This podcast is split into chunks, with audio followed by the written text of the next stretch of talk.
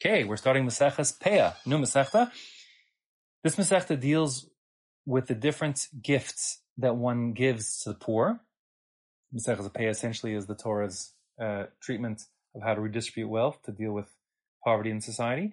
It actually entails 13 different mitzvahs, um, but a lot of overlapping. There are seven mitzvahs asay, positive mitzvahs, and six los asay, negative mitzvahs included in the Masechta. Uh, just a really quick overview for you. Um, there are a total of eight prakim, eight chapters in the Masechta. Uh, the first several prakim deal with the topic of peah. That's what the Masechta is named after. Peah means a corner, as in the corner or edge of your field. Um, just like the corner or edge of your hairline is called the peah, the peot, which you don't cut on one's head, a man's head. So peah is the mitzvah to leave the edge of one's field unharvested. It actually also applies, we'll see, to trees, etc. And in fact, um, more than that, we'll see that there's not just a lotas, a negative commandment not to cut to the edge of one's field when he harvests, but also mitzvahs ase to give fruit from the edge of one's field, or produce from the edge of one's field, to a poor person, which means we'll see inside the Masechta, you, you could violate the lotas, the isser, the prohibition of harvesting to the edge of your, field, and still perform the mitzvahs ase of giving peah. We'll explain more in the Masechta. Then, uh, the fourth and fifth parak um, deal with leket, Leket is the obligation to leave individual sheaves, one or two stalks of, let's say, wheat that fall as you're harvesting them. They fall to the ground, you have to leave them for the poor people to, to come collect them. Um, then the fifth, sixth, and part of the seventh parak deals with the mitzvah of shicha. Shicha are forgotten sheaves or forgotten bundles of sheaves you leave in the field on accident. You can't go back and get them.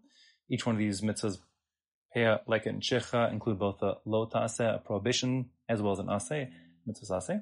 Um, then the rest of the seventh parak deals with two unusual mitzvahs that are unique to vineyards. It's called peret and olos. Uh, peret is very much the same as leket. Leket is the sheaves that are falling when you harvest the wheat crop.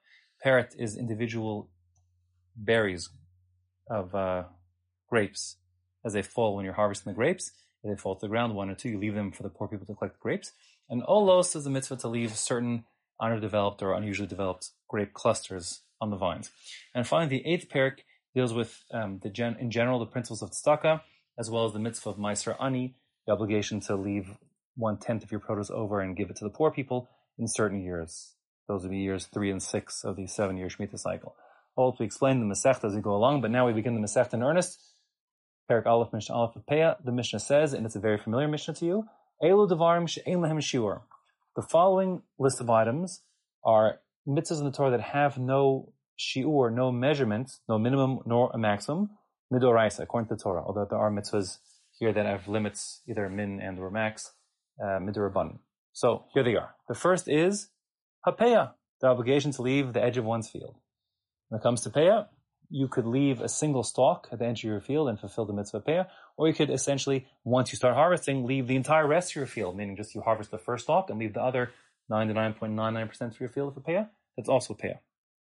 Now, leaving for peah actually has at least two different halachic consequences. The first would mean if you leave it as peah, so then only an ani, a legally classified poor person, is allowed to take that produce. An ashir, a non-poor person, couldn't take it as opposed to if you just were mafkir, if you abandoned those stalks, then anyone could take it who wanted. The second thing is, food that's left over as peah is exempt from the other hafrashos, from trumas and maasros. So if something's left over as peah, the ani can collect it, and he doesn't need to take off truma to give to the Kohen, or maestro to give to the Levi, etc. So by saying there's no shiur, we mean that whatever you leave as peah has legal status of peah, meaning it's limited just to poor people, and the poor people who collect it don't need to tithe it before they consume it. We'll see later that midrabanan there is a minimum of a sixtieth. We'll get to that in a moment. The second item on the list is vahabikurim. Bikurim are the first fruits that one must give in Eretz Yisrael of the Shivat Aminim, of the seven species by which Eretz Yisrael is praised. That's uh, wheat, barley, olives, grapes, figs, dates, and pomegranates. Um, one must set aside some of his first fruits to bring to the Kohen in the Beis Hamikdash. Um, but these first fruits, the bikurim, there's no shiur midoraisa, meaning that one can give uh, just one grain or one pomegranate or as many as he wants. Um, the the Bartanura says in Maseches Bikurim that there's no sheer duraban either, but the Rambam in the third parak of Hilchos Bikurim says that it's one sixtieth durabanan like peah. Next, the rayon. This means literally and the being seen or the appearance. It's referring to one of two possible things. Either A, there's a mitzvah in the Torah that three times a year on the Shalosh Regalim, the three pilgrimage festivals, um, one must be seen, must be present in the Azara, every every male Jew. Um, as the pasuk says, Shalosh Pam B'Shana Yira'eh Kol Zechurcha. Um, three times a year, all of your males will be seen. So, according to the first shot, the no shiur for rayon is referring to a person can go uh, as many times on the chag or stay for as long as he wants during the chag in the Azara to be present and uh, sort of bask in the presence of Hashem. Um, but there's no set amount, so one second or all of the seven days is equally um, allowed.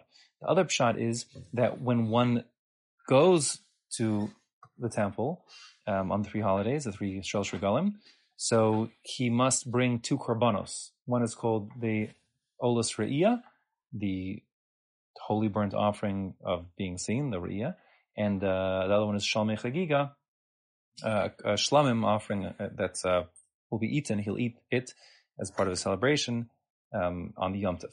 So midoraiso, the second shot is that there's no shear to how much or how little one spends on this Olas Riyah and Shalmei Chagiga.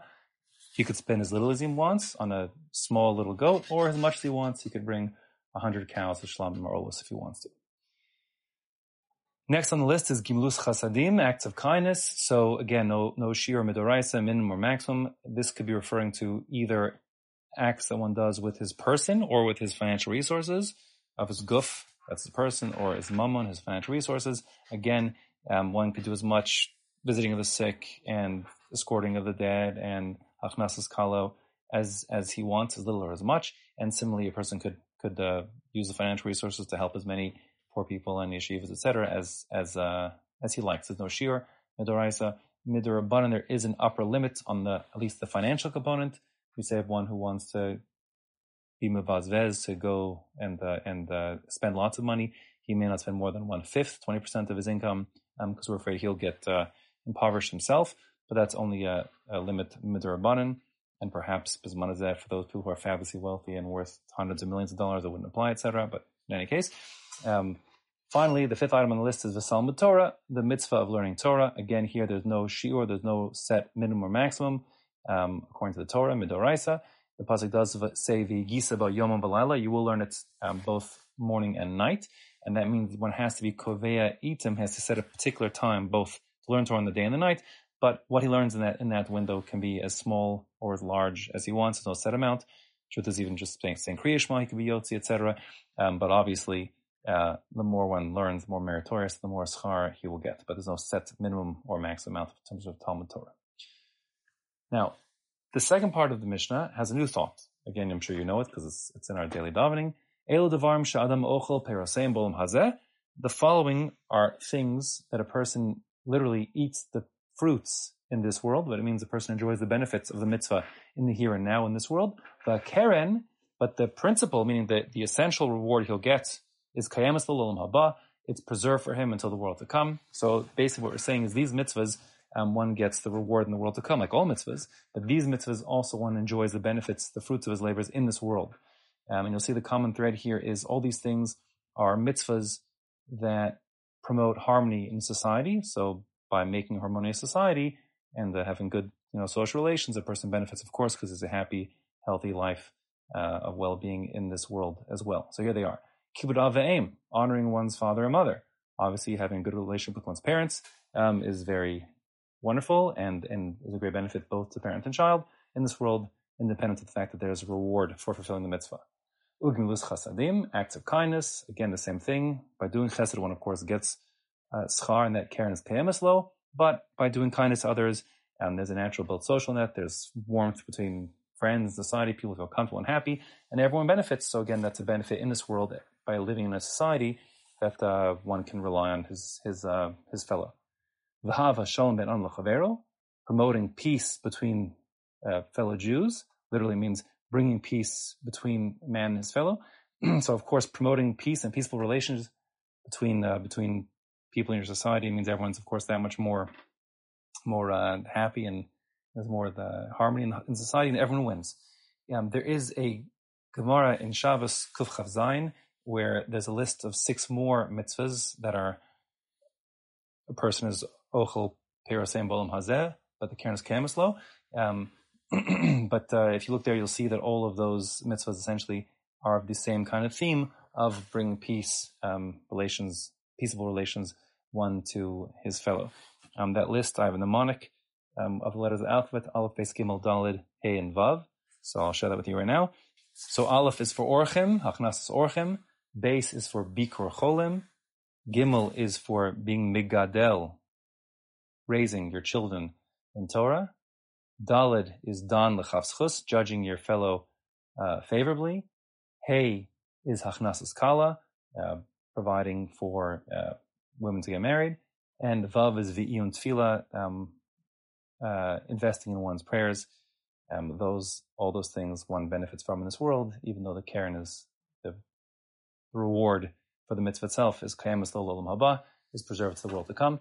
And finally, the Mishnah ends by saying, V'salmud Torah Keneged Kulam, um, the study of Torah is keneged kulam. It's it's um, equal to all of them. These other things. Um, that is to say, as many Rishonim describe it, if you put Talmud Torah on one side of a pan balance, and these other mitzvahs on the other side, uh, Talmud Torah would weigh out equally to them. It's shakul keneged kulam. The idea being, says the Rambam and, and Tosfos Yom as well, um, that the idea is that Talmud Torah enables you and informs you on how to perform these mitzvahs properly, and of course, without that proper um, understanding and and the paradigm of how to perform these mitzvahs. Of course, they're not worth what they could be, and therefore, by Talmud Torah, it will it will uh, inform you on how to do the mitzvahs as they ought to be done, and therefore, of course, that means there's it says uh, that the Talmud Torah, the study of the Torah, is equally important and equal weight to the performance of the mitzvahs themselves.